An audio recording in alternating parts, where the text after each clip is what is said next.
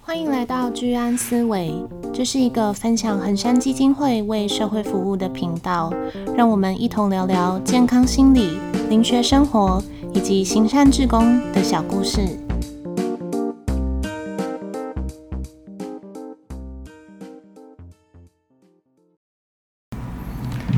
Hello，大家好，欢迎回到居安思维，我是鲁鱼，我是 Vivi，我是大辉。我们上一集讲到网络对我们每一个人带来生活上的转变还有影响，今天想要来继续聊聊网络科技，甚至是元宇宙对我们人的行为影响还有改变。那相信大家应该现在每个人都有一只智慧型手机吧？那智慧型手机，就如我们上集所讲的，可能会带来一些科技冷漠、低头族，还有游戏成瘾的问题。其实这一些问题的背后，可能反映的是我们人的焦虑或者是心情上的困扰，因为网络而产生的。基本上，我觉得以前人用来消除焦虑跟困扰的方式。是用一些酒精啊，或者是用一些比较原始的方式，嗯、原始的方式，对，酒精性消费购物。但自从网络出来之后，它就有一个非常低成本。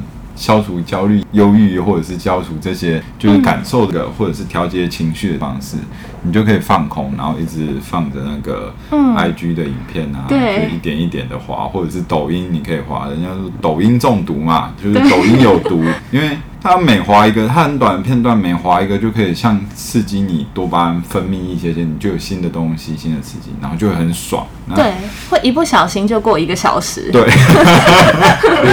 不是有一句话吗？抖音一响，什么孩子白养嘛？就是现在小孩都滑抖音，在一默默默的在那边滑滑，然后半个小时、一个小时过去了，因为你叫他干嘛，他都有听没有到这样。真的。对，他说再等一下，再等一下。而且有时候会一个小时过后，完全不记得自己看过什么。真的，但是那个愉悦感还是蛮开心的。哎，好像可以再滑下去，滑下去，滑下去。嗯，所以这算我们抒发一些压力的管道。会说，就是如果应该要抒发压力的管道，我们会有治标跟治本嘛。简单来讲，就是我去处理压力源，解决问题，寻求帮助，或者是我去满足我的需求。像如果我希望有人陪，但是呃，我身边又没有人陪，那我这个人可能。就会透过网络的方式去舒缓我我可能需要人际接触的这个需求嘛。用久了，刚开始一点一点一点，啊，用久了就习惯就成瘾了。所以我们看到很多人无聊的时候，就会把手机拿出，滑滑滑滑滑滑滑。那我觉得像手机上面有一些游戏嘛，很多他会沉迷其中，变成游戏成瘾。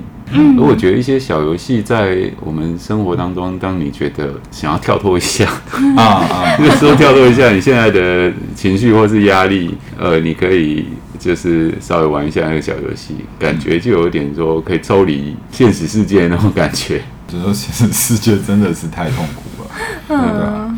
所以基本上，我觉得跟饮酒跟原本呃抽烟饮酒，或者是用一些比较呃常用的方式，我觉得就是只要不要成瘾，基本上都算是一个蛮好的舒缓调节自己情绪的一种方式。可是我觉得也带来一些问题啊，像现在像我儿子他们学校每年都会做健康检查，嗯，然后。就是小孩子现在的眼睛，嗯，用三 C 用过多，对，他就是检查单子来，然后上面就是说，呃，视力不佳，然后请带到那个医疗院所再做检查。你每年都带去检查，然后每年就一大堆学生啊，对啊，就大家这边排队，然后就要花很长的时间在那边等。就是现在小孩子的眼睛几乎都被这个山西荼毒了，嗯，我觉得。以后戴眼镜的人会越来越多，然后医生有讲讲说，因为呃之前有居家线上上课的关系，所以让很多小孩子的这个近视又加重。我觉得根本就胡扯，我觉得光光那个上课的时数跟他玩游戏看影片的那个比例真的差太多了，其实就是三 C 用太多，不是什么线上上课的问题。可是我觉得每一个年代好像爸爸妈妈都会觉得是。科技产品导致眼睛近视。哎，像我以前看电视，妈妈就会开始念说：“你这样看，你这样看眼睛会坏掉。坏掉。”然后现在是网络之后，你这样看，你这样看眼睛会坏掉。然后我们小时候看电视是越越坐靠电视越近，对对对对对对。然后那时候电视也一直在宣导，就是说要距离保持保持那个三公尺距离。我还记得保持三公尺距离，你还要量那个电视的大小跟那个距离的。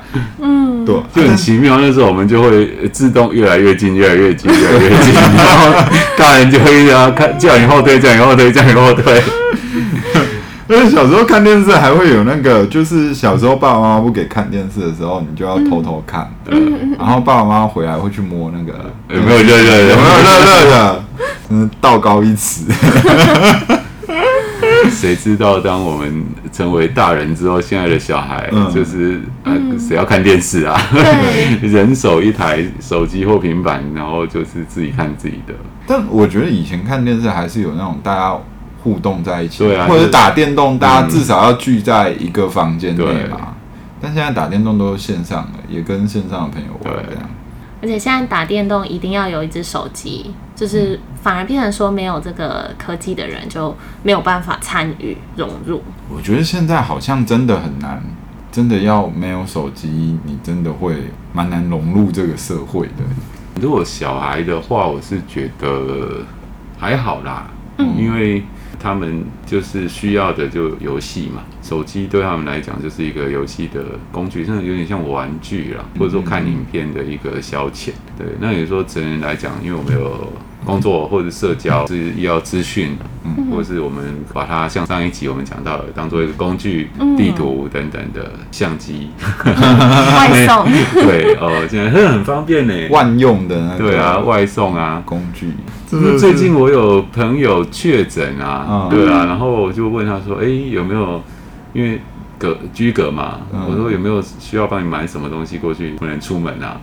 他说：“你放心啊，现在外送都很方便啊。” 对啊，就叫来，那也不用当面碰到那个外送员，对他只要网络上面付钱就好了，然后要放在门口。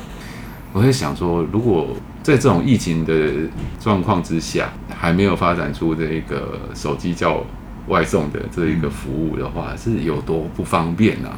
嗯，你可能要被关在家里七天，然后你你家里有准备七天的东西吗？因为通常很临时，对不对？嗯嗯，对，那那你怎么办？亲朋好友对帮你送，就是以前就是联络感情就这些时机了，然后没朋友怎么办？没朋友。应该还是都会有朋友，有没有朋友就有亲人啊？没有朋友要靠里长。对啊，没有亲人就真的是靠政府、靠里长。对啊，他们会送一个防疫箱的、啊，里面有好多泡面跟那个酱瓜，就变成你你你需要的东西，你没有办法要求嘛。嗯，它就固定的东西、自私的东西给你。如果说就是像现在没有网络这么发达，要订防疫旅馆啊。还要去通报啊什么的，对，线上看诊有没有？对，现在如果确诊的话，哎，也可以运用线上看诊，也是因为网络很发达，然后大家其实你只要加那个有线上看诊的那个诊所的 line，嗯，医生就可以跟你线上看诊了。嗯，对啊，医生还会直接跟你视讯，而且我觉得那个医生真的好亲切哦，他就反复的问我说，哎，那这这这一两天阿妈有没有这样的状况？阿妈有没有这样的状况？然后我就觉得哦，哎，医生比我想象中的还要亲切，就在用赖的那个过程中，就是也改变了那种呃交流的方式。所以医生不是直接跟你阿妈通话，他就是我用我的手机，然后加医生的赖，然后就他就帮我阿妈问诊，然后接下来再帮我问诊，因为那时候是我跟我阿妈一起确诊这样。那威菲最近有蛮常在用线上去租车，就是。啊，某 I 开头的租租车租车软件，对对对，对嗯，然后经验怎么样？方不方便？好不好用？呃，我觉得真的超爽的。虽然就是 价位，我觉得如果你你自己有车的话，我觉得租起来就真的是有点划不来啊。但如果你没有汽车的话，我觉得我有问过卢姨啊，卢姨有有车，就是他就说，哎、欸，大概一个月这样子加那个停车费加油钱。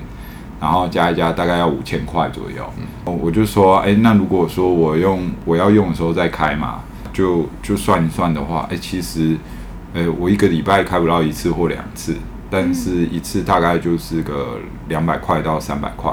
那开的比较远，像我上次开到桃园，第一次上高速公路 挑战极限，哎、欸，速度开到一百，然后真的就是开到，因为它可以路边租还，所以就台北界桃园还这样，嗯，然后也才四百多块而已。对哦，如果你自己搭搭那个火车，然后再转其他交通工具的话，大概也是两百多块。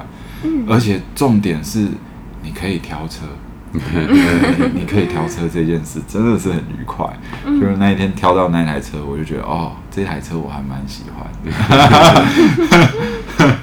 对啊，它它比较比较好的车子的款型可能会稍微贵一点，但就是差个四十几块、五十几块而已，嗯、所以我就觉得啊，就是那当然要开好一点的啊，开好一点，真的 就觉得很开心。是，所以我觉得真的是。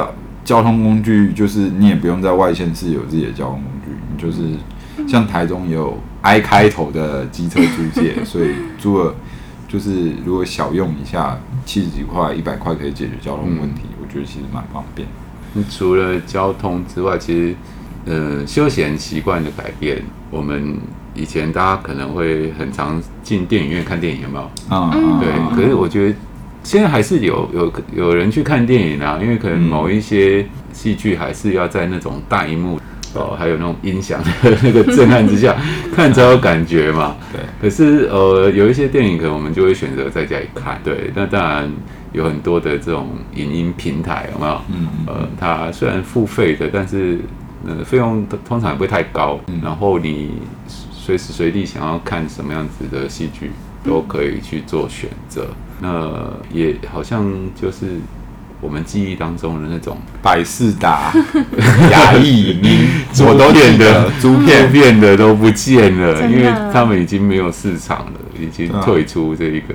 他们一开始还是用录影带这样，对对，然后后来用光碟片，然后用蓝光光碟片。我都记得那时候，我会跟我爸一起去那个百事达那边，就是租那个 DVD，是，然后就是觉得哎。欸这种去租影片，但是还片很麻烦，我们都会 晚还，或者是还还了租五片还四片，然后哎、欸，怎么有一片找不到？然后他就问，他说哎、欸，还在家里，然后就觉得哦，那时候真的是很麻烦。但现在自从有线上租片或者是这种网络串流的平台之后，真的是完全完全的不需要这种麻烦的事。可是我觉得看电影这件事情，哎、欸，它它慢慢呃变成有一点仪式感，比如说。跟朋友约，或者是跟网友见面，然后约去看电影。哦，对，他可能不会说，呃，一下子就去你家看电影吧。对啊，然后可能，呃，我们共同的兴趣，可能哦，最近哪一部片上映，然后我们就可以变成一个约会的行程。行程，然后有一些著名的。演员，比如说之前讲那个汤姆克鲁斯的那个《捍卫战士二》，他就很坚持说，呃，这部片不能够在影音平台上面播，嗯嗯，他一定要进电影院看。他说：“我的电影。”就是要在电影院里面看大荧幕，但是也值得啦，真的是值得。阿汤哥还是你阿汤哥？对。讲个题外话，在跟网友直接约约在电影院的意思是那个就直接入座嘛，然后灯亮了才看到对方。可能先去吃个饭啊，或是喝个东西吧。对啊，聊聊天，然后。因为我想说，直接约在黑黑的。哎，我已经买好票了。你是 A，那也蛮有趣的。我是 A 一五。那等开灯的时候，我们再来见，看谁长怎样，这样吗？那不觉得很吓人。那现在订票的话，也可以网络订票嘛，然后让你选座位嘛，也许可以啊。就他订他的，你订你的，然后互相选坐在隔壁。就在哎，我想要去看电影，然后我定了这个位置，隔壁的位置你定的是，嗯然后时间一样，然后到的时候就是两个人都在里面这样。然后灯亮了就赶快逃，也不用逃啊，就是呃露出尴尬又不失礼貌的微笑。灯亮了再决定要不要去团。这让我想到像以前就是电影，不管是租片或是去电影院看，感觉因为租片嘛，会觉得。要花钱，然后又是在一个期限内要看完，所以我们的注意力可能就是在那些我们租的片上。嗯、但是像现在影音平台上，不管是 N 开头的或者是 Y 开头的这几个影音平台，我们随随便便就可以找到很多的影片。那反而会变成说我们。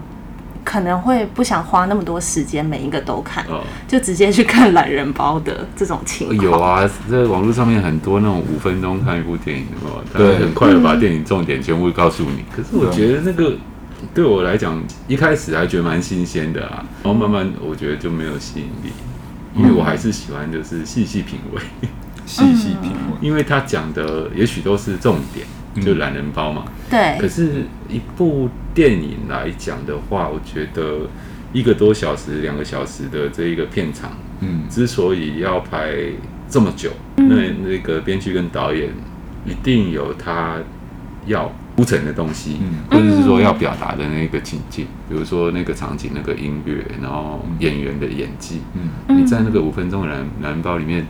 你完全体会不到啊！你只是剧情啊，对，有剧情概要，嗯、对，他就简单的摘要给你看这样子。嗯，但是我觉得这种简单的摘要还蛮有帮助的是，假如你是看漫威的系列电影，但你完全没有看过前面电影的话，对对像我之前要跟我前女友去看漫威的那个《复仇者联盟三》的终局之战，就是第三、第四集那个。嗯嗯然后他就有很多角色都不认识嘛，是。然后他就我就说，我担心你有点看不懂，怎么办？然后他就去看了某知名网红，哦，嗯，迈向迈向复仇者联盟终局之战。然后接下来他就一集一集一集一集一集一集连讲，用一个小时的时间帮你把所有的人物角色背景补齐，让你好好的可以进电影院看那最后一集。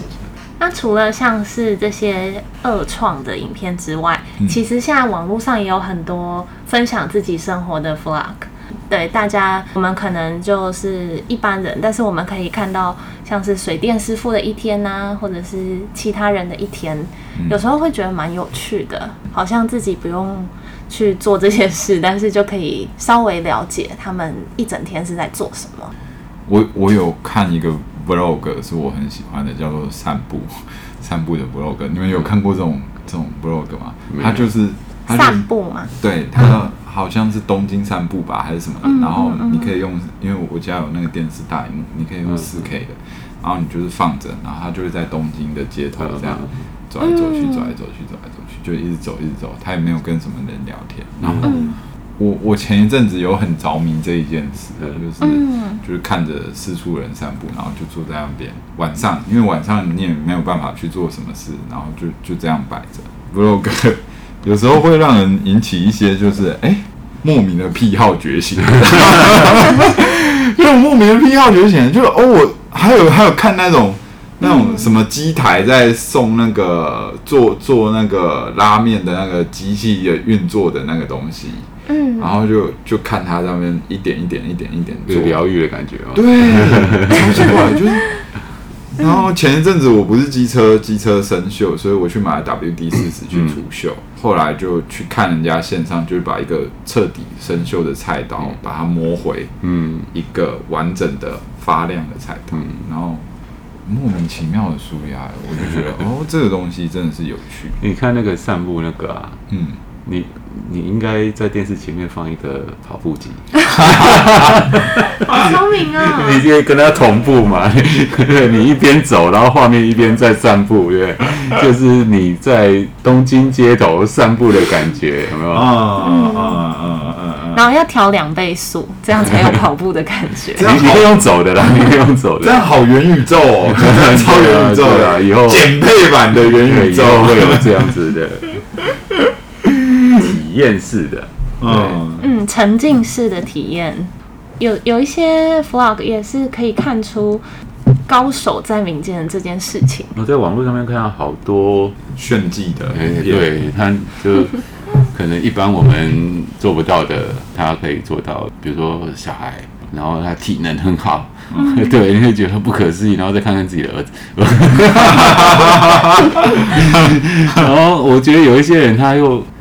不知道是不是自己觉得值得啦？他花很多时间，然后可能录了成千上万次，嗯、然后为了只是呃要把一个一个球，然后他可能呃咚咚咚咚咚碰好好好几个杯子之后，最后掉到他最后一个杯子。嗯，那这是有难度的，他可能要尝尝试上千上万次才会成功一次。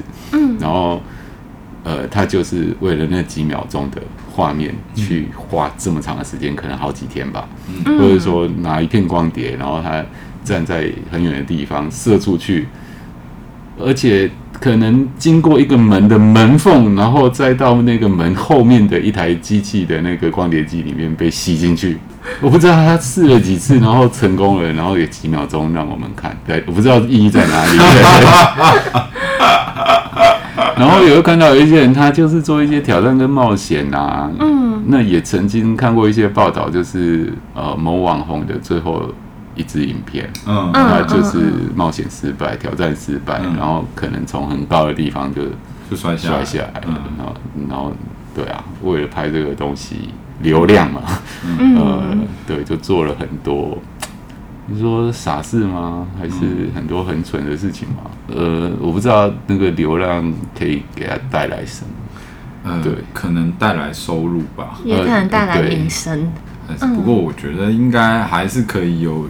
有有有其他选择啊，就是有时候会看到有些网红，就是越做越为了要吸粉，嗯，就越来越极端，对，然后到最后整个人忧郁症，就是各种状况突然浮现，因为真的撑不住那个，嗯，就是很很需要别人目光的那个，我觉得也是一种，也是一种成瘾状态。我觉得流量诚可贵，生命价更高啊！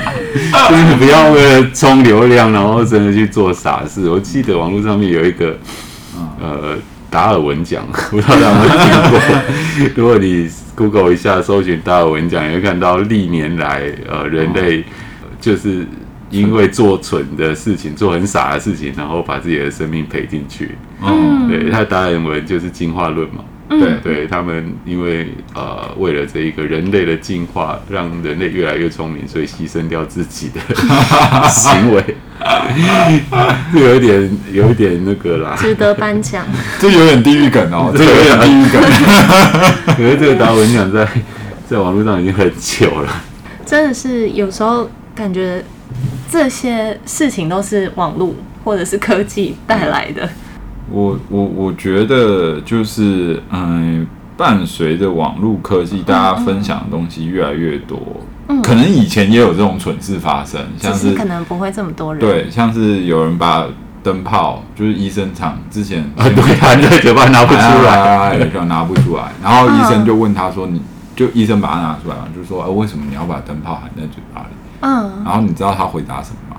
为什么？我就只是想试试看，到底能不能含进去而已。因为网络上面会跟你讲说，千万不要做这件事情啊，因为你放进去你就拿不出来。但是很多人就会觉得哪有可能，然后就充满实验精神呢。我觉得某种程度这些人是具有某种实验精神，他们就会看到说，哎，网络上说什么什么事情不能做，嗯，然后好像就是某一个神经。有一点大条的人就会说：“哦，真的吗？”然后就：“哎，我刚好旁边有一个灯泡，就刚好试试看这样。”然后就去医院这样。我跟你讲，我看过一个网红的影片，嗯，他也是吞灯泡，嗯，但是他是买那种跟灯泡一模一样大小的棒棒糖。哦，他就特制的，长得也像是一个灯泡，然后就是含进去，真的拿不出来，然后花好久时间，慢慢等它融化。这就比较聪明 了，对对对对，这样既冲到流量，对，知道有后续的解决方案，对，就是真的拿不出来的时候，就等它融化。我也想要那个那么大一个 一个灯泡棒棒糖在你嘴巴里面，慢慢，然后花好几个小时等它融化，他还尝试很多方式让它赶快融化，但是真的很痛苦。所以其实我觉得网络在某些方面也是让我们见识到更多的人跟事物吧。对，见识到这个世界非常开放，所有人的想法，不管你觉得多不可能发生的事情，嗯嗯嗯、总还是有人会愿意尝试。那像刚刚我们聊到说，其实不管是任何人都可以在运用网络平台 Y 开头的这个去上传自己的 Vlog，或者是他的。高手达尔文挑战，但是这也是相对的，也让我们知道说，不管是谁，呃，你的家庭背景，不管你来自哪里，不管你的政治党派什么的，你都有机会去运用这个媒体平台，变成一个自媒体，传达你想要说的话，然后去表达你的意见。那也让很多的言论在网络上百家争鸣。是，呃，很多人就是会用自媒体去表现自己，表达自己嘛。嗯对对，但是我觉得就是观众他其实是呃躲在荧幕后面的，嗯，然后呃你会直面他们的回应，那他们要回应你什么东西，他其实不用负担什么责任的。这这我觉得也是要够强的那个 心理素质，对啊？嗯，那很多人就是为了酸了酸了酸民文化嘛，嗯，也是网络的一个族群，对，就是会在呃留言区就是。攻击你啊，或者是做一些批评，嗯，而且有些时候，如果形成一个风向或者是一个舆论。脉动舆论的话，有可能会进入到网络霸凌的这样子的状态。有一种好像敌人在暗，我在明 的感觉，嗯，就是他们是从哪里射来的箭，我都找不到这个人，嗯，这也可能是自媒体一个比较比较大的问题所在。就是网络的黑暗面，网络感觉其实还是有很多阴暗的黑暗面的部分嘛。还是说它会激发出人的这种阴暗的阴暗面？哦，会会，因为他们以前有心理学做研究，就是说为什么有一些特定的那种美美国白人的那种呃那个白人主义的那种至上的那种三 K 党之类的那种东西会盛行，他们就发现说哦，如果当你呃，匿名性高，责任分散，嗯，然后你又不需要承担那样太大的那个风险的话，嗯，他们就容易把自己压抑的那个不太良好的政治不正确的东西 丢出来。那以前他们三 K 党是用一种秘密结社的方式去做，所以他们会有匿名性，就是每个人要戴那个头套，对，那个被单嘛，白色被单嘛，对不对？剪两个洞，对。那那那那样的模式，就是大家都不认识谁，所以我可以把我某一个阴暗面的东西呈现在那里，那当然阴暗面就会出现嘛。那现在网络就是一个更加直接的，就是匿名的一个地方，嗯、但其实是查得到 IP，嗯，还是这种假账号的也是很多啊，嗯，假假账号很多，对啊，嗯，就是除非他真的是一些专业的，就是专业的，如果你。你要设假账号，你还要另外加一个伺服器，或者是用外国的那个东西。嗯，现在好像越来越方便了这件事情。哦，是，对，就是有需求就会有供应嘛。对，对啊，对啊。所以真的是真的。所以我们这样一路看下来，有看到很多。看着这一个网红起来，看着他下去，嗯、对，然后就一一直会有新的网红出现，然后一直会有网红慢慢销声匿迹，嗯、对，网红网美啊什么的，嗯，嗯。眼见高楼起，对，眼见高楼塌，对。对，这能撑久的超过三年以上都叫做厉害的网红，哇，这真的改变了。就是以前那种形态，像假设说以前没有网红，都是艺人的话，啊，那艺人至少可以红个十年、二十年，十年、二十年，对，只要他的族群一直在嘛，像胡瓜，他就可以一直红红红红到现在，我阿嬷还在看嘛，就族群一直在，对吧？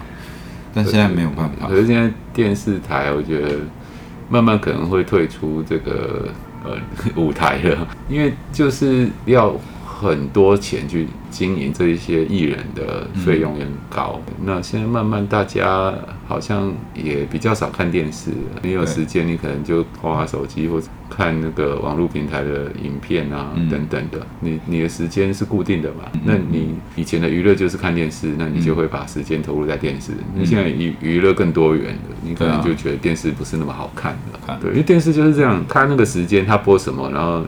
你就你如果看这一台，你就是看到什么，不然就是转台。以前啊，有没有那种经验，就是转台转来转去转来转去，没什么好看，不知道看什么，有没有？转到一百台都 不知道要看什么。现在就没有这个困扰啊！你想看什么，你自己去网络去选择啊，有太多东西可以看了。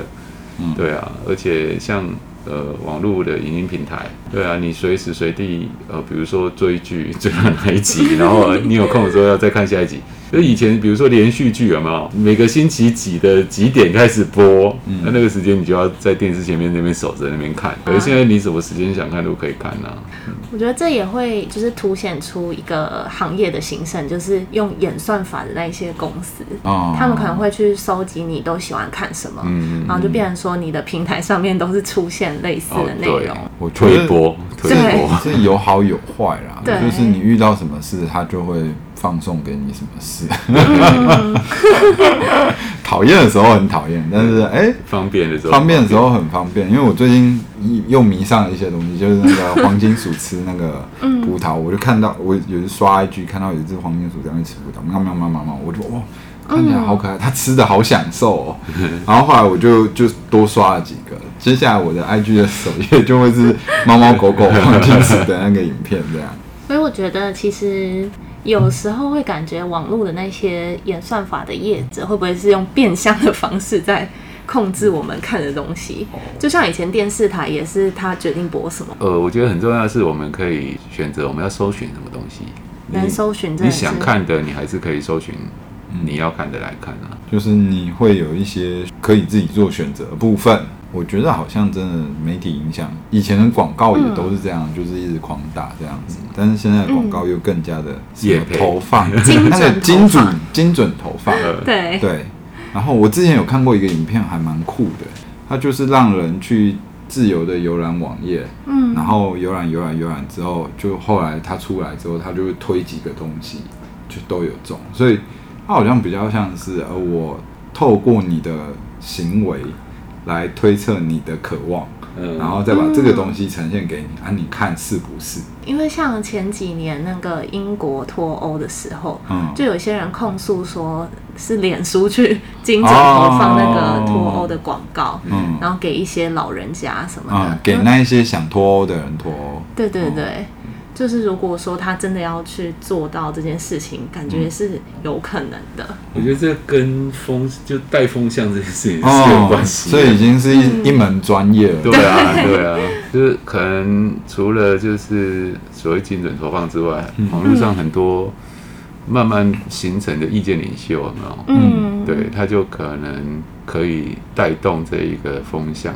嗯，比如现在呃，最近台湾面临选举嘛，然后有一些议题，然后这一些意见领袖他们的这一个粉丝很多嘛，嗯、所以变成他们所讲的东西就会有很大的影响。但是有时候他们讲的东西不被对方阵营接受的话，也会被出征。现在打的战争都是这种线上空战啊，空战，没有烟消的战争。接下来我们来谈谈，就是像刚刚说，呃，网络的社群嘛，可能就是一群人的这种人际关系。如果说是感情关系，呃，我们跟我们对象的关系，网络也为我们这个关系带来了什么样的影响？我自己觉得，像以前约会，可能呃约完会之后就散了，但是现在就是可以传讯息在对。关心说你在做什么啊？嗯，对啊。我觉得这个东西，呃，当然可以表达我们的情感跟关心嘛。嗯，对。但是有时候，呃，会变成一种压力。嗯，对，就是说，它让我们跟对方的接触又更频繁。对，然后有时候早上午安晚安啊，然后嘘寒问暖啊，或者是说呃，有时候反而要报备啊，对，哦对，你随时的那个在做什么啊？行踪报备，然后呃，已读不已读不回这件事情不能不回，对，或者是一直未读，你到底在干嘛？我觉得这个东西可能也会变成另外一种呃伤害吧。对啊，就是说，在因为心理上面相处就变成一种压力，会有一些猜测跟想象啊。那如果是心理健康的人，就是哦，他没回我，做我自己的事，对啊，或者是在忙还是什么，或者是有比较有自己事情跟生活要忙的人，会比较不会陷陷在这个里面。就哦，我传了，那就等他回嘛。对，但是如果没有的话，那就会比较纠结。而且有一些应该是比较。有控制欲望的人，对他就会很希望了解你到底在干嘛，你怎么没有回？你怎么未读？你怎么已读不回？你到底在想什么？嗯，我觉得这个也是蛮恐怖的。然后要求你的手机要装定位的 APP，对啊，随时监看你在哪里。嗯，就是有一个好像最近听说慢慢他要停止他的服务了。嗯，他他呃忘记他的名字，他图案是一个冰棒。冰棒，对我有安装冰棒，那不是叫冰棒，我有安装。那我安装的不是跟要谁定位，是小孩 的手机定位。嗯，我觉我觉得这个还不错哎。对，就是说，呃，在我们的家人，尤其我们的孩子，嗯，呃，手机里面有这个这个 APP。嗯，那当家长的人，你会很清楚的知道说，现在孩子人在哪里。嗯，对，那你你如果要找他，呃，或者说临时有什么状况。嗯，你有办法及时的定位到他的位置，定位到他的位置，对对对，嗯、对，那嗯，如果是伴侣的话，就是比较害怕会遇到那种那个，你去便利商店为什么要去五分钟？你去十分钟买了什么？这种那可能比较是心理问题，而不是网络问题。我我觉得对伴侣的信任，你用这个东西，其实他真的要躲是躲得掉的。对啊，他得躲，你也抓不到任何东西啊，除非你。派征信社二十四小时跟监，对啊。可是这个这个 A A P P 我觉得很厉害，就是说，哎，它除了定位之外，呃，包括刚刚鲁豫讲的，就是说，哎，在这个地方待多久？对。呃，然后有没有就是过夜？然后它的行进速度，行进速度也要行进行进速度也会显示，不是说也要管啦。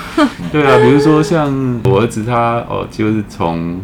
呃，中部要回来台北，嗯，对，然后他呃在高速公路上，嗯，然后时速是多少？嗯、那我就会知道说，哎、嗯，现在也是有没有塞车？啊、呃，对，所以那你就会知道说，哦，高速公路在塞车，可能不会那么准时的到。哎，那这个搭配 Apple Watch 的心率那些的话，真的是有抓奸的可能性，对啊，就是在某一个点停了，然后他的心率一直往上飙。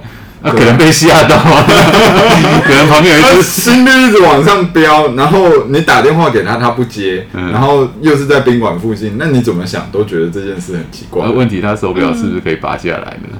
哎，手表他会，他他资料应该会上传云端或者其他监控的吧？不是啊，他手表可以拔下来。对啊，对，不会不会一直戴着。对哦，对啊，那那就测不到心率，那也很奇怪啊。就是你没事干嘛拔手表？哎，洗澡拔手表？哎，也是啊。真的不要想那么多啦，就是这种、嗯、这种科技的工具，我们就用在比较正面的地方嘛。对啊，对吧？像我都用在正面地方啊，就是了解小孩子的行踪啊，对不对？对正面对啊，像他十月份要去毕业旅行，他带着手机。那我就会知道说，哎、欸，他现在人在哪里，然后去哪里玩，嗯、然后住在什么饭店，嗯、然后什么时候回来，回来的路途到哪里的，嗯、就可以很相对的放心啊。就是爸爸妈妈比较放心，也比较能够给孩子自由啦。对、嗯，就也不用在那边就是想说，哎、欸，他现在在哪里？嗯、他现在就在那里，不用想象说，哦，他现在会不会遇到坏朋友，会不会怎样？没有，他就在那里。对耶，其实有这个也可以，我自己想法可能可以解决一个问题。嗯、像小时候，我爸妈就会规定说晚上九点就要回家，但是他可能不知道我其实已经在回家的路上，嗯、然后他可能八点半就开始打电话。对啊，所以如果说他们可以随时的看到你已经在回家的路上的话，他们就不会一直打电话，嗯、因为有时候接到电话就会很紧张，然后一路狂奔什么的，反而好像很危险。但是这种东西就是上有政策，下有对策。以前就是，哎、欸，不给你看电视，把遥控器没收。嗯，那小朋友就不知道为什么可以调出另外一个遥控器，把手机没收。小朋友就不知道为什么可以弄出另外一台手机。那你搜寻定位，可能他还是有办法让定位定在你看得到的地方，但人不在那边。所以我觉得这还是一个。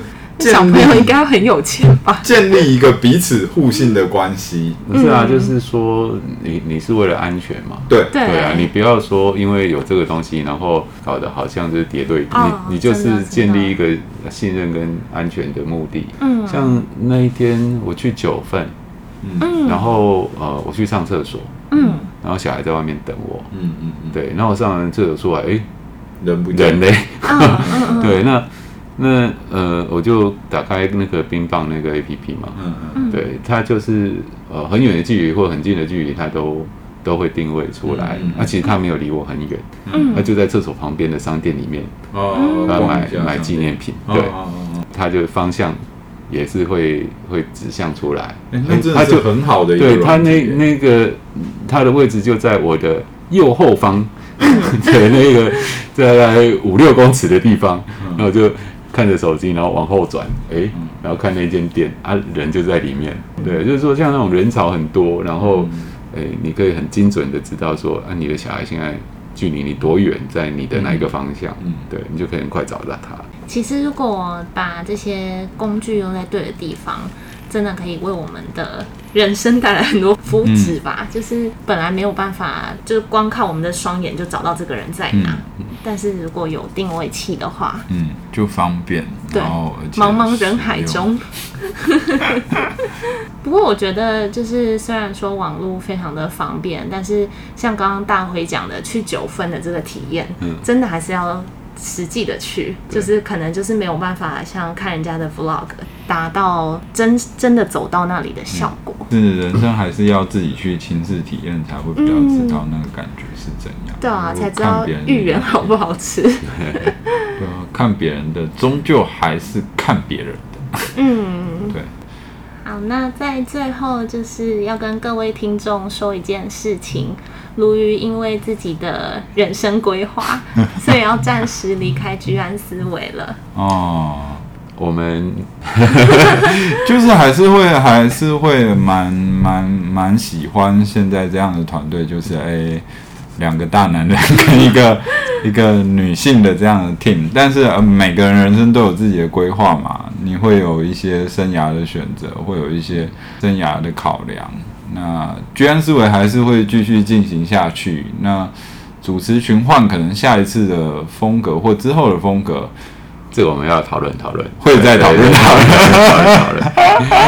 对啊，那也许啦，也许改天鲈鱼会以特别来宾的身份出现在我们节目上，回来回来聊聊天，讲讲话。对啊，那，今天这一集有一些有趣的东西，要不要来聊聊这样子？嗯，对，谢谢大家这几集来的收听，还有愿意听我讲话。我们节目的美声担当，女生担当，对啊，美声担当啊，很多人说他的声音很好听哎。嗯，当然是还是还是鲈鱼，你要不要说一下？就是如果要离开的话，会有怎样子的情心情或者是心情哦？嗯，其实我好好的跟大家说声拜拜。好。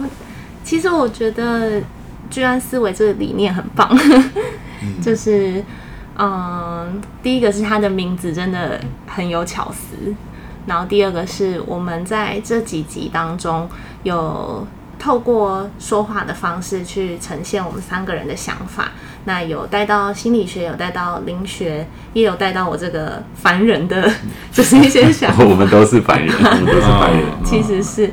但是就是觉得在跟大家聊天的时候，会发现到生命中的很多事物，可以用不同的角度去看待它。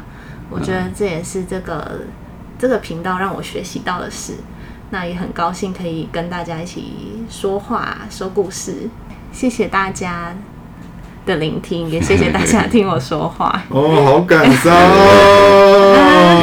就这段时间录 Pocket，那，我们三个人，嗯，你呃各位这样听，这样听，觉得呃很很自然，很很正常的在讲话。生活，其实我们呃每次录音也是经过讨论，经过也有摩擦，对。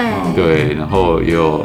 呃，欢乐嘛，对，然后也有很大的成就感，嗯，呃，对，所以也进步很多，我觉得，对，我觉得我们也是持续的在进步啦。那未来的居安思维，我们就是会好好的讨论未来的这一个进进进展方向，嗯，对，看主持人的风格或者是模式，到底要怎么样继续的继续的延续下去或转转换。希望大家都听得开心。好，那也祝福鲈鱼接下来的人生顺遂。谢谢。恭喜你！耶！好，那我们今天今天的节目就到这边。对，好，拜拜拜拜。